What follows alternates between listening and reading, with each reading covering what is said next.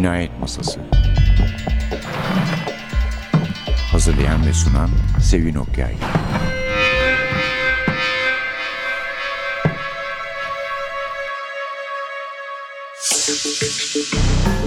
Merhaba.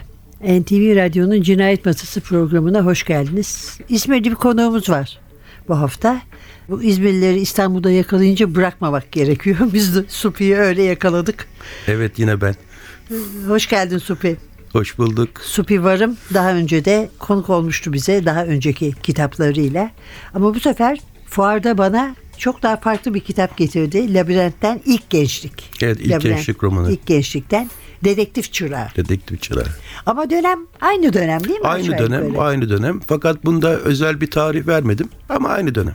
Öyle anlaşılıyor yani hani evlerden yaşam Evet. şeklinde. Evet, Kozmopolit İzmir. 1800'lü yılların Kozmopolit İzmir yine. Çok güzel bir İzmir'miş ama ben onu çok böyle bir hasretle şey yapıyorum. Evet, bambaşka bambaşka bir dünyamış. Çok ama ne farklı. yazık ki yok artık. Yok evet. Peki Tahir Melih'i biz duyduk mu hiç daha önce gördük mü? Yok bu ilk dedektif. İlk. İlk dedektif bu. Ha. Bu diğer romanlarımda Ronald Morgan, Edmond Leblanc, Sokrates Elizeos var. Bu ilk Türk dedektifim. İlk Türk dedektifi. He, doğru doğru onlar da. Polis On- var onlar. Karakoldan birisi Evet. oluyor falan yani. Evet. Dedektif olarak yok. Bir de küçük oğlumuz tabii. Evet. Bu Emre bir inşaatta çalışan, babasının yanında çalışan çırak. İnşaatta bir patlama olunca kendini birdenbire esrarengiz olayların içinde buluyor ve dedektif Tarık Melik'le beraber inşaatı kimler sabote etti? Onun peşine takılıyor. Tabii çok heyecanlı, eğlenceli olayları da yaşıyor. Çok çok eğlenceli canım. Okuması da eğlenceli tabii. İnşaatta çırakken Evet. bir anda dedektif çırağı. Evet birdenbire dedektif çıraklığını terfi ediyor diyeyim artık. Terfi ediyor. Cesur da bir çocuk. Evet. Hiçbir şeyden de kaçmıyor. Arada bir korksa da gene de. Evet kaçmıyor. Tabii zaafları olan bir çocuk. Arada bir ağlar böyle hani annesiyle babası olacak o giderken. kadar. Olsun. Annesiz babası da o sırada yok orada. İşte bir otoritenin karşısında başını öne eğerek konuşur. E ama o zamanki kuşaklarda böyle. Böyle doğru. Devam edecek mi yoksa böyle bir seferlik mi yaptın? Vallahi devam ettirmeyi düşünüyorum. Şimdi burada bir kara sansar Kara diye sansar. adı geçen bir suçlu var. Şimdi daha fazla açıklama yapmayayım. Romanın keyfi kaçmasın veya esrarı kaçmasın. Yani dedektif çırağının o kara sansarla maceralarını kaleme almayı düşünüyorum. Ama yine böyle kısa 80 sayfa belki 100 sayfa kitap sayfasıyla diye düşünüyorum. Çocuklar veya gençler için fazla uzun yazmamak Evet evet evet. Evet zaten yani genelde öyle oluyor. Mesela gün ışığından daha çok candan çıkan Evet. bu işte gençlik polisiyeleri var. Onlar da öyle yani hani dikkati dağıtmadan Evet. Sürükleyici bir öykü. Evet. Öykünün monotonluğu bozulmasın. Heyecanı bozulmasın, monotonluktan Bir uzak dursun. E tabii şöyle bir olay da var. Yani diğer romanlarıma nazara burada suçlunun ortaya çıkarılması daha basit. daha basit evet. Yani zihni yormamak lazım. Ama sen zaten uzun yazmayı pek sevmezsin Evet sevmiyorum. sevmiyorum. Ben George Simon'ın hayranı olduğum için Evet. o da kısa yazar ya. Evet. Peki kısa bir yerden sonra gene birlikte olacağız.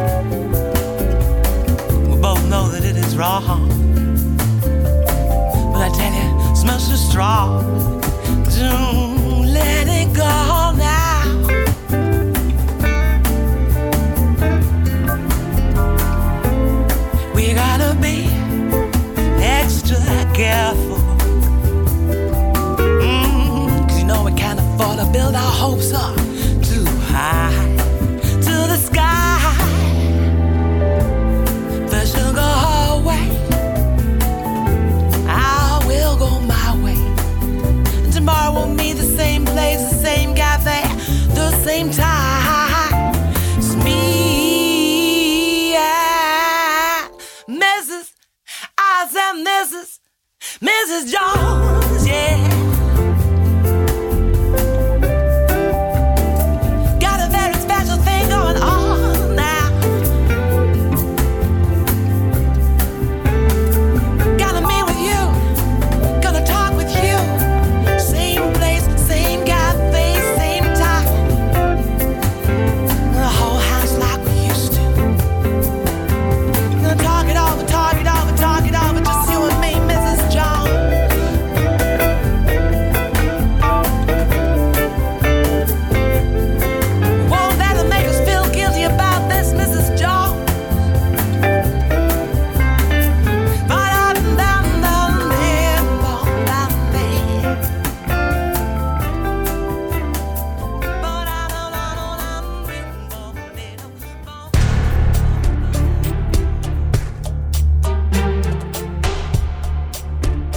Dedektif çırağı.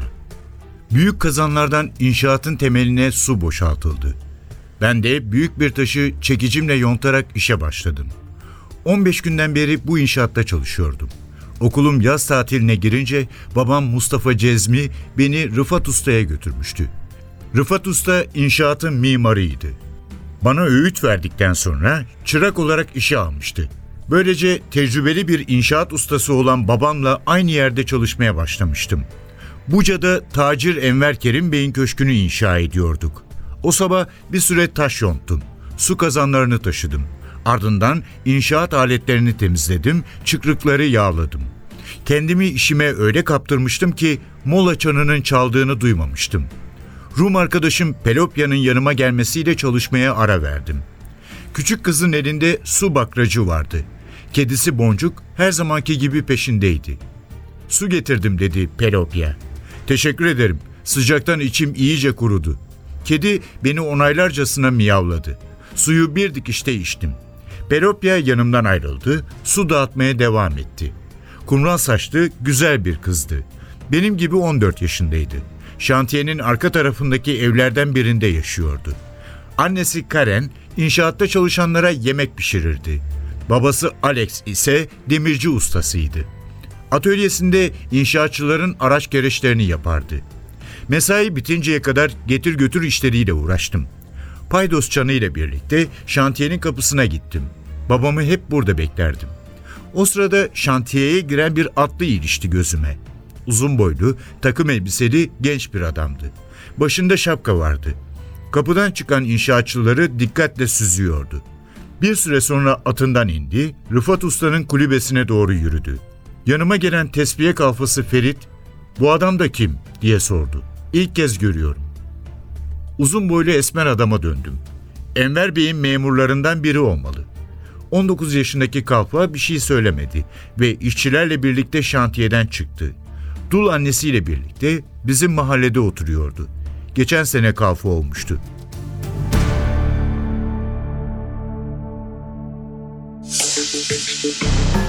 Supivarım'la birlikteyiz. Emre'nin maceraları yani dedektif çırağı yeni kitabı. Şimdi Supi'cim biz senin çok güzel kitaplarını okuduk. Bu Simirna cinayetleri Evet. dizisi, düello ile kabus. Sonra Karanlıkta iki ceset. Bir de Tule büyücüsü varmış daha Evet, önceden. casus En son romanı onu okudum ben. O casus romanı ilk çıkan romanım. O İkinci Dünya Savaşı'nda Ankara, İstanbul, Berlin, Sakız Adası, İzmir'de geçen e, politik temaların yani 1940'lı yılların politik temalarının egemen olduğu ki hepsi gerçek olaylar. E, bir casusluk romanı, bir politik kurgu. Ki senin için hayli modern zamanlar sayılır değil mi? Evet, Yeni tabii. bir tarih Evet. çünkü Smyrna cinayetleri çok daha eski. E tabi 1800 yıllarda geçiyor. 1800'lerde geçiyor. O İzmir'i, Smirna'yı birazcık anlatsana yani bilmeyenler için. Nasıl bir şehir? Başka bir dünya çünkü. E, başka bir dünya. Sadece Türkler değil, Rumlar, Ermeniler, Levantenler, İngilizler, Fransızlar, Fransızlar. e, Yahudiler. Kordon kafelerle dolu, birahanelerle, meyhanelerle dolu. Bir yerden akordeon sesi geliyor, bir yerden ut sesi, bir yerden buzuki sesi geliyor. Rumca, Türkçe, Ermenice şarkılar iç içe, İtalyanca şarkılar keza. Keyifli bir dünya. Çok keyifli Eğlenceli, renkli bir dünya. renkli bir dünya. Tabii ekonomisi de çok güçlü. Yani Amerika'ya gemiler kalkıyor. Levant bölgesine veya Avrupa'ya gemiler kalkıyor. Ticareti çok canlı. Çok canlı evet. Çok canlı. Müzik endüstrisinin geliştiği bir şehir. Şimdiki adıyla Urla e, şarap üretimi açısından o zamanlar dünyanın sayılı üretim bölgelerinden bölgelerinden. biri. Böyle, Böyle bir renkli, şey. Canlı, Şeyler, masal o gibi bir dünya. Tabii bina e, sistem, azınlık bina mahalleleri çok güzel Evet. anlatılmış. Çok da Evet. güzel yani. İşte çok karpostala baktım, çok kitap okudum. Yani binaları da çok farklı tabii şimdiki gibi e, zevksiz, beton yığını değil. Yani gotik tarzı andıran binalar var. Yani zaten ben Bayağı araştırma evet yapmışsın belli gotik tarzına çok meraklı olduğum için hani Edgar Allan Poe, Conan Doyle tarzı. işte o gotik havayı da yansıtabilmek için bir yerde de özellikle İzmir'in o dönemlerinde polisiye e, öyküler kurguladım. Güzel olmuş ama çok ben çok şey yapmıştım, etkilenmiştim. Çok farklı bir dünya olduğunu düşünmüştüm. Evet geçitler var, kemerli kapılar var. Evet. uzun karanlık yollar var. E bir klasik polisiyenin, gotik polisiyenin ideal mekanları Canım, bunlar. Nereden baksan bizim gençliğimizde olanlar bize şimdi olmadığı E, için tabii bunlar canım tabii kesinlikle. tabii tabii. O zaman da böyle daha bir esrarengiz bir şehir gibiydi. Evet. Evet. Dar sokaklarıyla. Evet. Dediğin gibi Yani, çıkmaz sokaklar geçitleriyle. Evet. İşte hani Edgar Allan Poe'da o Morg Sokağı cinayetlerinde ve Dupin öykülerinde o Paris'in kasvetli havasını kullanır. Conan Doyle'da da vardır. Londra'nın gotik, sisli, kasvetli ortamı. Evet evet öyle bir havası var ama bunda böyle daha bir sıcaklık her şeye E, rağmen. Ege Akdeniz havası. tabii tabii. Hani Ege gerçekçi Akdeniz, olmak hayatın lazım. kendisinden gelen bir tabii tabii, sıcaklık da tabii. var yani. Gerçekçi sonuçta. olmak lazım. Evet. Yani oraya gotik yazacağım diye İngiltere'nin gotik e, tarzını olduğu gibi monte edemezsiniz. Doğru, Biraz doğru. da Akdeniz havasını getirmek lazım.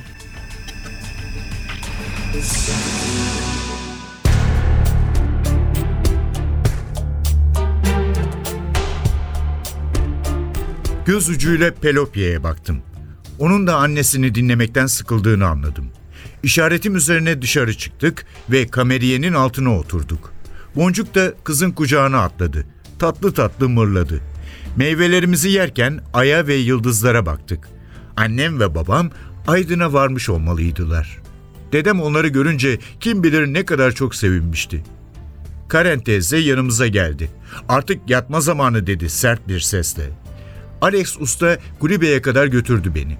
Lambayı yaktıktan sonra iyi geceler dileyip ayrıldı. İlk kez tek başıma yatıyordum. Bu yüzden tedirgindim. Yatağa uzandım, pencereden ilerideki şantiyeye baktım. O anda da irkili verdim.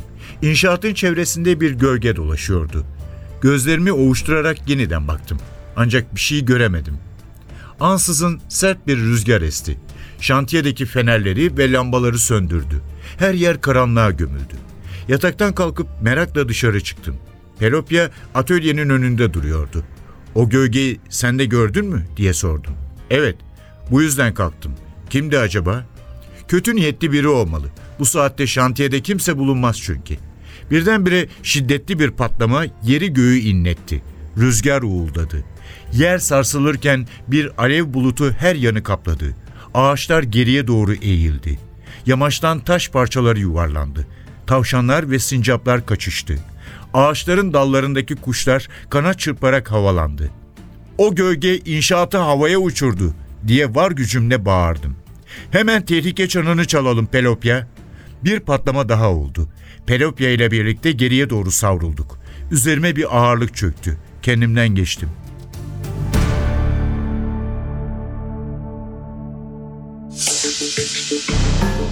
Supi Varım'la birlikteyiz. Simirne cinayetlerinden konuştuk. Daha önce Dedalus'tan çıkan Evet Dedalus'tan Kitaplar. çıktı. Şimdi Labirentten yeniden yayınlanacak yeniden onlar. yayınlanacak. evet. Evet.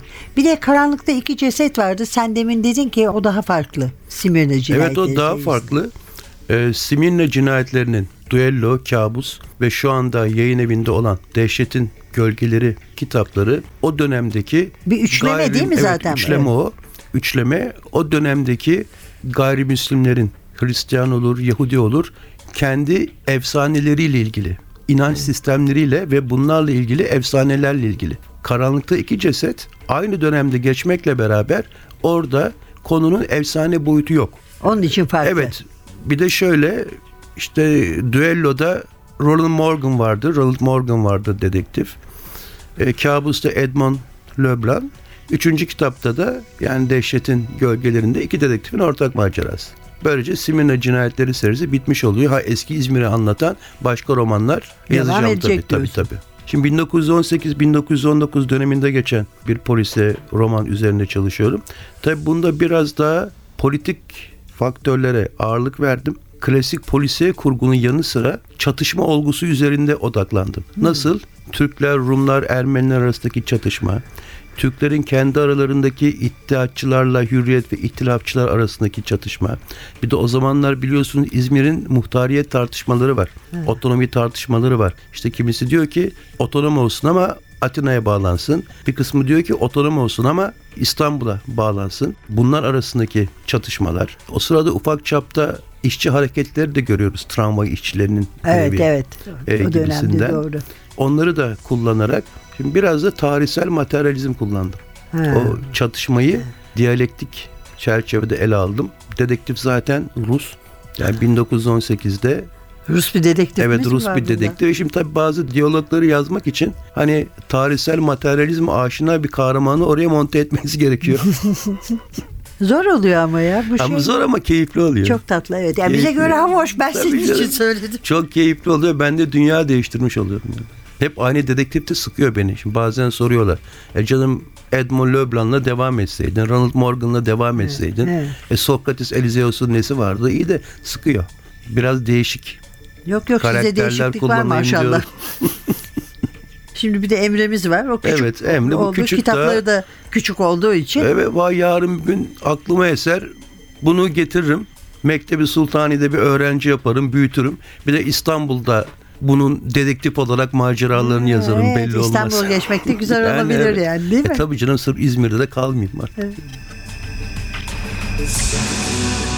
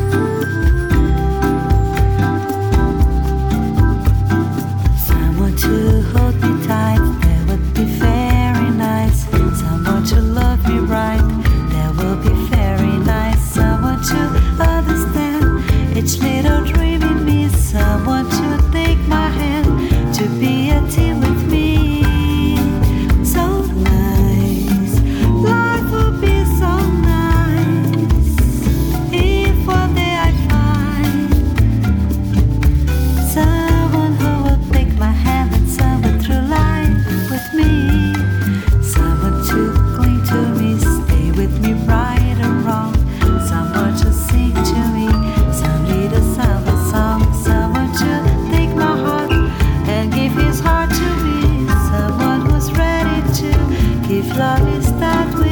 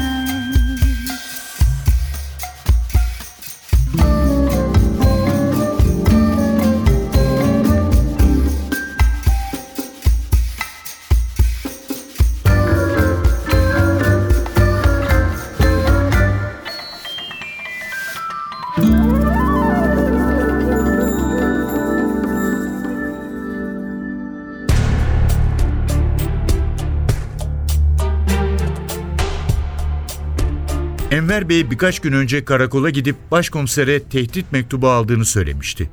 Mektupta inşaata devam ederse havaya uçurulacağı yazıyordu. Başkomiser de Tarık Melih'i çağırmış, ondan mektup yazanı bulmasını, patlamayı engellemesini istemişti. Böylece Tarık Melik kolları sıvamıştı. Rıfat Usta ve Enver Bey ile sık sık görüşmüştü. Şüphelendiği işçileri ve zanaatkarları takip etmişti. Ancak hiç ipucu bulamamıştı. Kanıt da yoktu. Patlamanın olduğu gece şantiyede şüpheli birilerinin dolaşıp dolaşmadıklarını anlamak için gitmişti oraya. Ancak hiçbir şey dikkatini çekmemişti. Patlama olunca da iş işten geçmişti artık. Peşinde olduğu adamları elinden kaçırmıştı. Tren Punta garına yaklaşırken sordum. Acaba kundakçılar inşaatı niçin havaya uçurdu? Onları elime geçirdiğimde ilk sorun bu olacak. Tren sarsılarak durduktan sonra perona atladık. Dumanların arasında çıkış kapısına doğru ilerleyen yolcuların arasına karıştık. Garın hemen yanında bir saat kulesi vardı. Önünde faytonlar dizilmişti. Sıradaki faytona bindik. Tarık Melih'in evi Tilkilik'teydi. Cumbalı, panjurlu ve kafesli evleriyle çok güzel bir semtti Tilkilik. Eve girince dedektif beni odama götürdü. Bir yatak, iki koltuk ve küçük bir dolaptan ibaretti oda. Penceresi arka bahçeye bakıyordu. Siz evde olmayınca ne yapacağım diye sordum. Seni evde bırakmayacağım. Ne de olsa emanet çocuksun. Soruşturmaya devam ederken gideceğim yerlere seni de götüreceğim. Hiç beklemediğim bir cevaptı. İçimi heyecan sarıverdi. Demek ki dedektifin yanında kundaşçıların peşine takılacaktım. Okullar açıldığında arkadaşlarıma anlatabileceğim serüvenlerim olacaktı. Çok teşekkür ederim dedim gülümseyerek. Dedektifin çırağı olmuştum.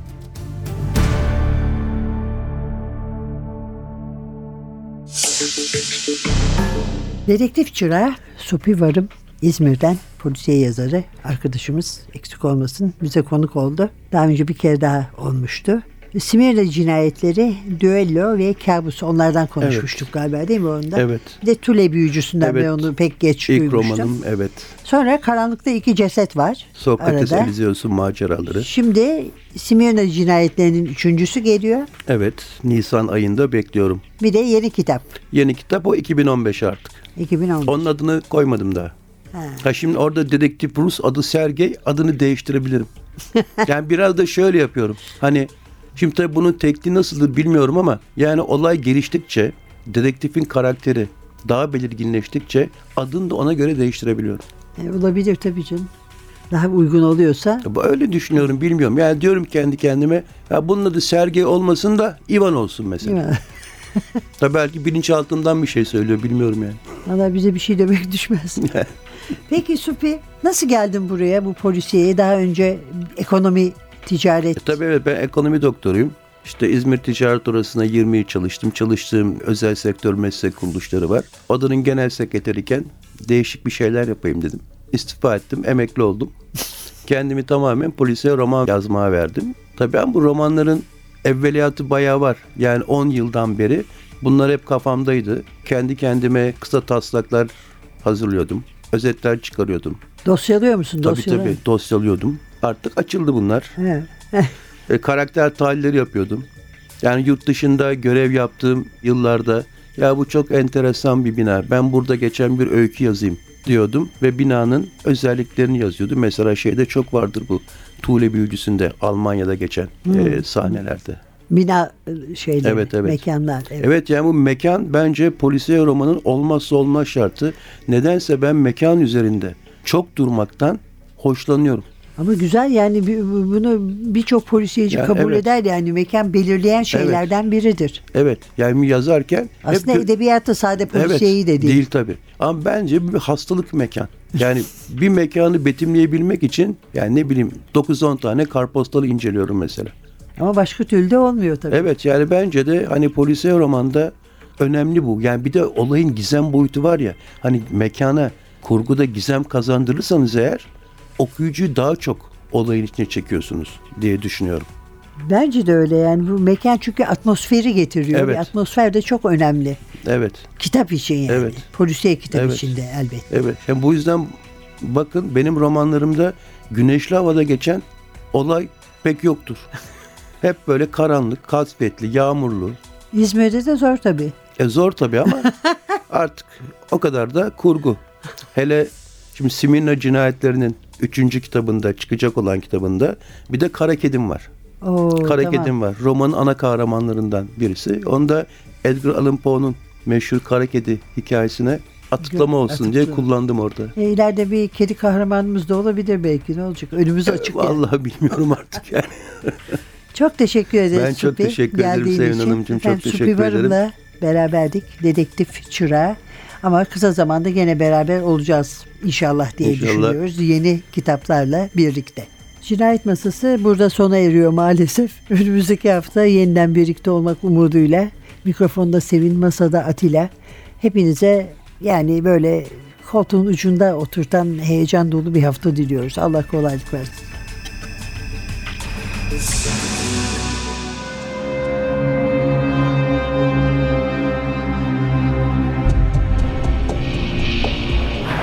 Cinayet Masası. Hazırlayan ve sunan Sevin Okyay